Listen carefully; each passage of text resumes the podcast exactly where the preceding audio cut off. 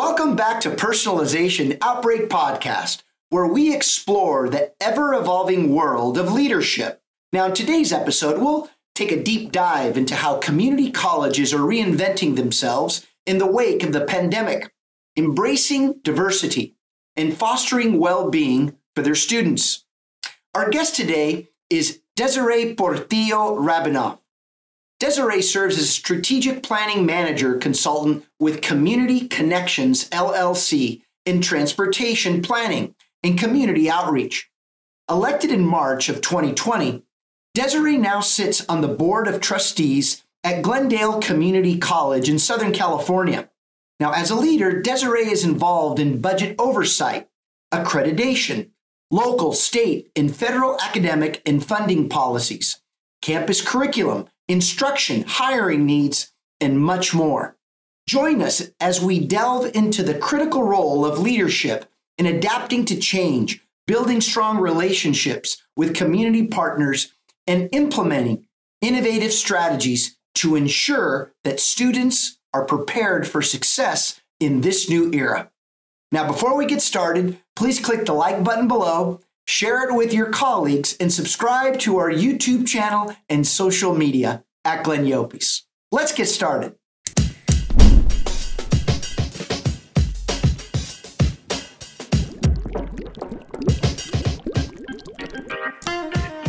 You are listening to Personalization Outbreak, a podcast about the collapse of traditional corporate standards in today's more personalized world. I'm Glenn Llopis. I'm a leadership strategist, author, contributor to Forbes, and founder of the Leadership in the Age of Personalization movement. On this show, I'm interviewing executives across multiple sectors to find out how the balance between standardization and personalization can exist. Desiree, I've been really looking forward to having this discussion. Thank you for joining the show. Well, thank you so much for inviting me. It's my pleasure to be here with you. Well, thank you, Desiree. Well, first of all, let's get this on the table. You are Latina. You live in Southern California. We are, you're witnessing a massive cultural demographic shift in Southern California, right outside of Los Angeles and Glendale. Mm-hmm. What is the current state, because of this, of community colleges in how are they helping working adults develop their educational plan? Plan and path? Excellent question. And thank you for asking for that because, you know, as I first started in my first term as a trustee, we entered into the pandemic. And this was a difficult challenge for all community colleges statewide and, and um, nationwide. And we essentially lost about a million students during that time. But more specifically in California, we lost more than a quarter million students. So it was a dramatic shift that we saw uh, in terms of decline of enrollment. And so we, as community college trustees and also faculty and staff, we had to um, regroup and look at this and say, how do we go through this recovery process and how do we continue to do our work in a way that will help our students get through the pandemic and get their education effectively. So we had to shift quite for, frankly, we had to shift quite quickly. We had to adapt to new the new norm of working, in, you know, from a hybrid to a completely virtual environment, and we had to look at what changes do we need to make internally. And luckily, we did have a task force in trying to identify what are some of the issues that we're confronted with. And essentially, you know, this is something that we had to do anyway I think it accelerated the process. It was really important for us to uh, look at our marketing, rebranding, outreach, social media platforms, you know, prioritizing social and basic needs for our students. And um, by doing this, we looked back and said, what are our core uh, functions of our community college and how do we retain and make sure that our students are going to continue and complete their program? We have a very strong, like most colleges, community colleges, a, transfer pathway. Glendale is one of the highest ranking colleges of ensuring that our students are going to earn a bachelor's degree. So we reevaluated that and ensured that we had to conform our virtual environment to help our STEM students, you know, science, technology, engineering, mathematics, to transfer um, appropriately to a UC or, Cal- or CSU system. So we we are successful in that. We wanted to emphasize what we could do on a virtual platform and help them get there. Uh, that was one, and we we typically um, also train uh, our students in career technical education. That's very much uh, in terms of certification, where they may not get an AA degree, but they could stack their certifications so they can qualify for jobs, higher paying jobs. And areas that we uh, wanted to emphasize as part of our outreach and, and assistance to our students was really we have a strong welding program, we have a great mechanics program, a strong um, science and technology field, such as in the nursing areas. And those are really strong um, technology areas where we wanted to ensure that our our our students were going to succeed, and especially the job skills are changing even more rapidly, and we wanted to ensure that they would ha- be competitive in that market. And we also, yeah, it was a variety of things that we had to reinvest and and relook at and do it in a way that they could successfully get through.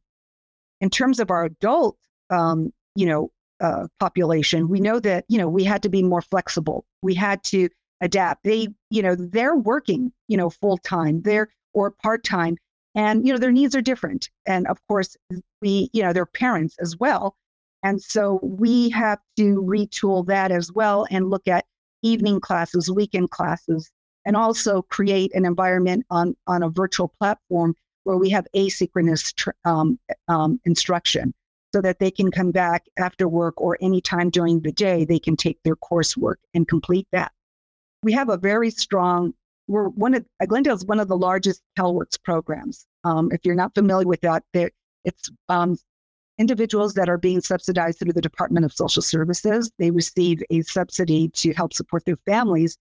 And one of the programs is to get them into either a, a vocational education training program or, or through a community college program where they can at least support as single parents their families. And we have one of the largest programs in the state of California. And so we worked really closely to ensure that those parents would get whatever child care support services and also mentoring that they needed and counseling. So, so, so, it, so Desiree, if I, if I, may, real quick, Desiree. Sure.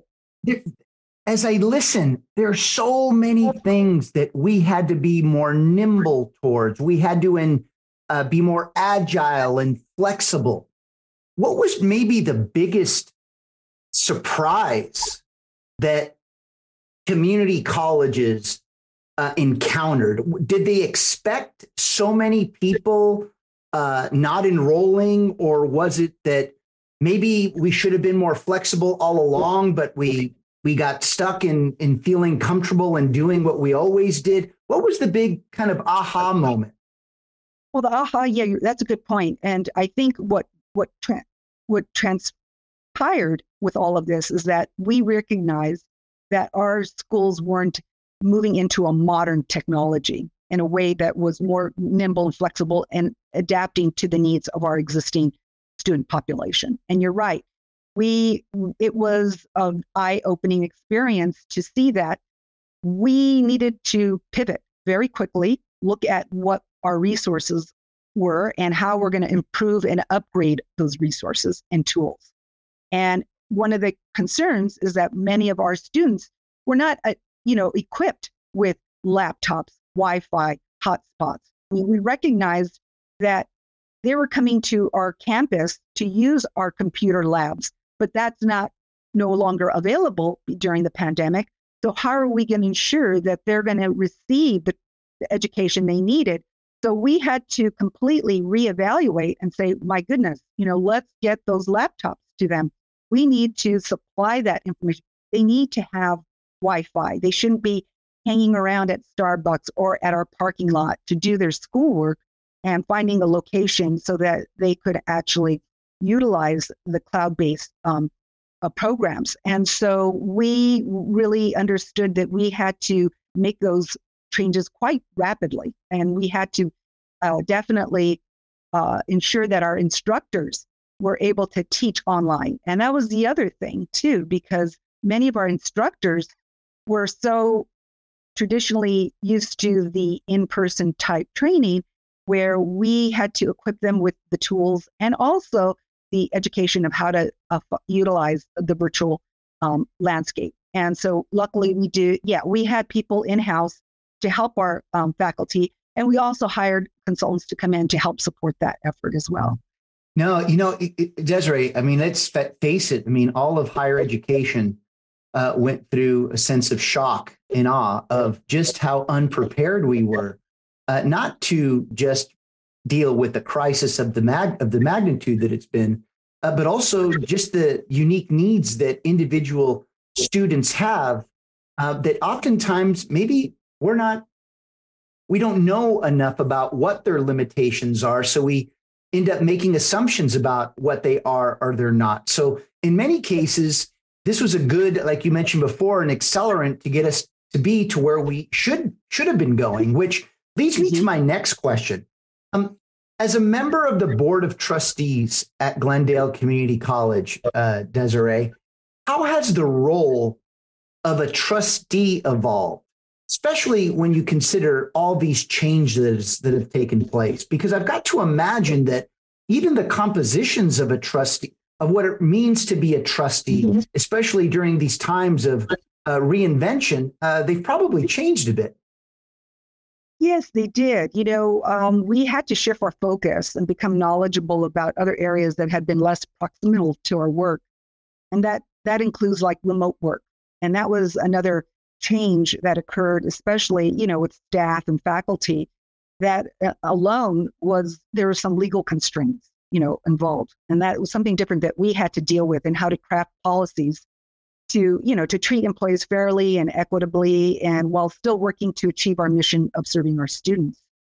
Um, we also had to manage policies on employee and student health, you know, including vac- vaccination policies, return to work, periods of isolation and masking.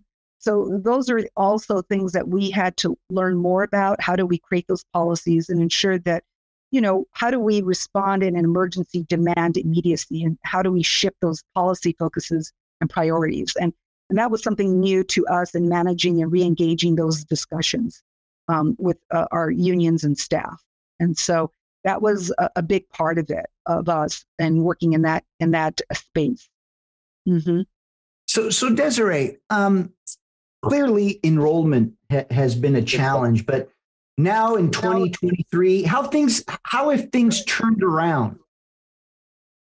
Well, things are finally turning around. You know, I think during this recovery uh, task force approach that we're taking is we're starting to, you know, it, it's not a one solution, you know, that's going to make the big change. It's multiple assessments through, hmm. you know, student surveys, retooling our message, as I mentioned earlier, branding, student clubs, uh, financial aid, you know, instruction, online, HyFlex, in person.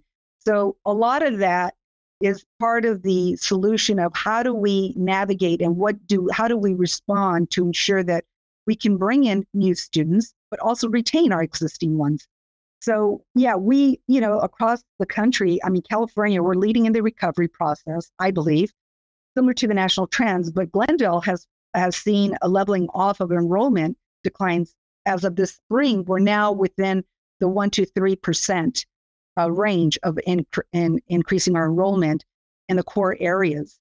So um, we believe that in the coming, you know, semesters, we'll we'll start seeing that increase eh, come incrementally into into uh, a better better situation now that we've uh, are adapting our programs to their needs. And i think that that's the key area is that we're we're having to adapt. We're having to um, look at our modeling and what we need to do to help our students.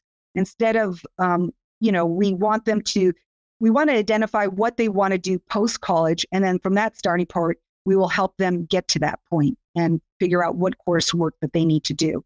Um, because usually it's just enroll and just take these courses. But what we need to know is what do you want to do after you complete college? And then we can uh, customize that training that you need, the education to get there. So well, that's, we, yeah, excuse me, Desiree. That that's really the whole goal here. Is it how do we get to see and know our students better. And I think, you know, all of what's happened in higher education over the past three years has been about that. How do we see them? How do we know them? What do they want in their career, especially adult learners, right? I mean, mm-hmm. what are they striving for next? And, you know, part of what I'm, as I listen to you, Desiree, that, that really makes me think is a community college like Glendale. I mean, it's a, it's a wonderful campus. It's been around for years. It's been the heartbeat of the San Gabriel Valley. But how do you mobilize a community like Glendale to support what's in the best interest of students, given that the hope is here that we can create jobs for people, not just in Glendale, but in and throughout the Southern California area? How does the community and community leaders, how do they how do they play a role in this reinvention? Well, it's extremely important because community leaders um, need to know that we have, you know, qualified students working, you know, that are taking courses that are in the workforce already. Many of them yep. are, and they're and they are, you know, uh, either upskilling, uh, they're getting new, you know, skills. They're up, you know, take, you know, getting some retraining, and um, you know, working closely with our um, businesses and the community. We need to know what the workforce trends are, and we need to ensure that we're keeping up with what their demands and what their needs are. And so it's important that we have those conversations and that we have that dialogue and, and have them attend our career days, come work with us. Also, um, I, you know, hire our students for internships. And yeah. that's really critical uh, so that they do get that hands-on experience and help them make that those career choices down the road. So it's very important that we always have that collaboration and partnership, inviting them to campus, participating in some of our events that we we conduct on campus. And you know, we have a performing arts program, which we have plays and and dances, and we also have the Symphony of the Verdugos, which is an orchestra that also um, performs in different locations within the San Gabriel Valley, but are also performing on campus as well. And we have fabulous, you know, artists and talent and musicians. So it's a critical component of us ensuring that we are engaged with the community, bringing in nonprofit organizations, organizations that are that can utilize our facilities and also look at it at ways to partner with us. And one of those is with the um, uh, the Glen, uh, Glendale Latina Association. You know, we invite them to a campus. They can share some of the history and culture to our students and and also provide scholarships to our students. So that's the other important aspect is a lot of these um, nonprofit organizations and civic based organizations will help support our students financially, and that's what yeah. we want to see those partnerships do. That's wonderful, uh, Desiree. So as we think about what today's community college student needs and wants, I mean, I know uh, there in Glendale, California, there's a you have quite a a composition of culturally diverse populations. If you can share what those numbers are and maybe share, you know, what are their unique needs and wants? Yes, you know, our you know, our population has changed, you know, quite over the time, you know, that we've been here in in Glendale and now we've seen a shift where we have um, our our women that are here in our uh, credit programs, we have at least 55% that are female and um, and then we have 58% that are under 26 um, under 26 years old. And our overall demographics of the population we have 34% caucasian and 24 over 24% is latino and a little over 18% is armenian.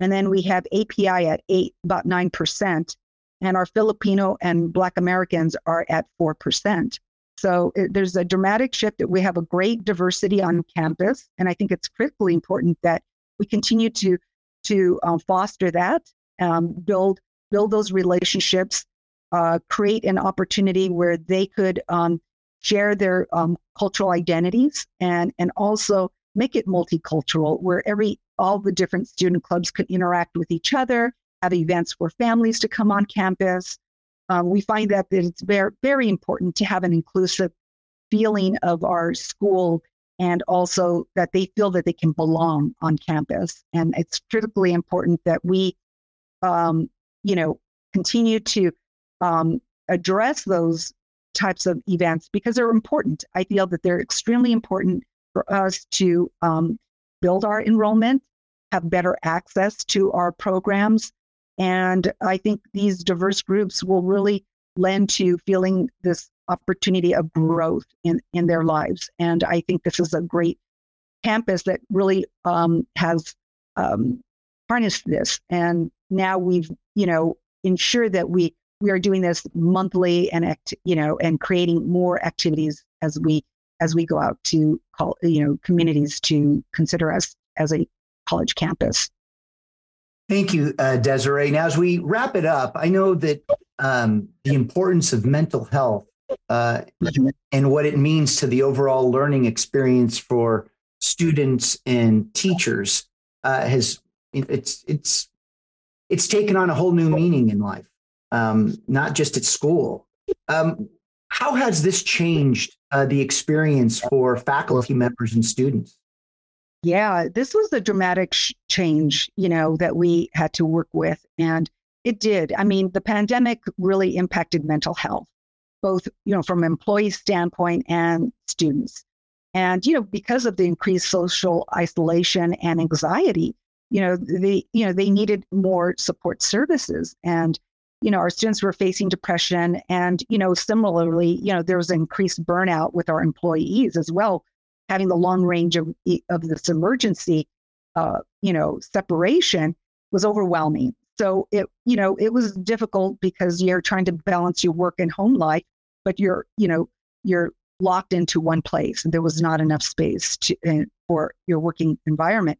So what we've, we really ramped up our health um, center, which started this whole new wellness and well-being program where every week we would bring experts to come and talk about, you know, ways to to work through your anxiety and isolation and um, you know, ask questions and look at counseling and have those opportunities. And most of this was all free and providing that opportunity for students or even staff to utilize that type of um, support. And so we brought in, you know, you know, uh, experts in, in a variety of different areas but we also were proactive too in wellness by including regular opportunities for students and employees um, to help support their health. And what we also established, um, you know, weekly basis an access to the fitness center, which is free. We had yoga, we had meditation exercises, you know, software where people can download and do it independently, you know, at the, in their own private time. Um, we had relaxation events at our planetarium. And then we even had students come and, and also faculty to b- even bring their puppies or dogs to play, to play with on campus, just as a, a way to comfort themselves and and feel the, the support of you know the animal touch. And so that was that was very very successful. So those are the ways that we were able to integrate a lot of new ways of allowing a new wellness experience and um, and not feel rigid about what we can do to help help our health of our our you know our family on campus. And so well, those are the things that we did. Well, Desiree, thank you so much for uh, sharing the challenges, the opportunities, and it's clear that uh, a lot of progress has been made, but we need to continue to have leaders like you and others uh, in support of community colleges across America because you know, this is uh, the heart of America's future. It's in community colleges. And we can't forget about that. And I want to thank you again, uh, the Board of Trustees, all the students at Glendale Community College, and leaders in and throughout Glendale and Southern California for the work that you guys are doing. It's been a pleasure having you on the show, Denise. Thank you so much, Glenn, and thank you for having me with you. Oh, no, no, you bet. And as we end every show, when you lead in the age of personalization, you will see things that others don't. Do what others won't and keep pushing when prudence says quit. Have a good day. Thank you. Thanks for listening to Personalization Outbreak. Make sure to subscribe so you never miss a show. If you enjoyed the content, visit ageofpersonalization.com to check out our free streaming video series and learn how to get involved in the movement. I'm Glenn Llopis. I wish you a good day, and remember, without strategy, change is merely substitution, not evolution.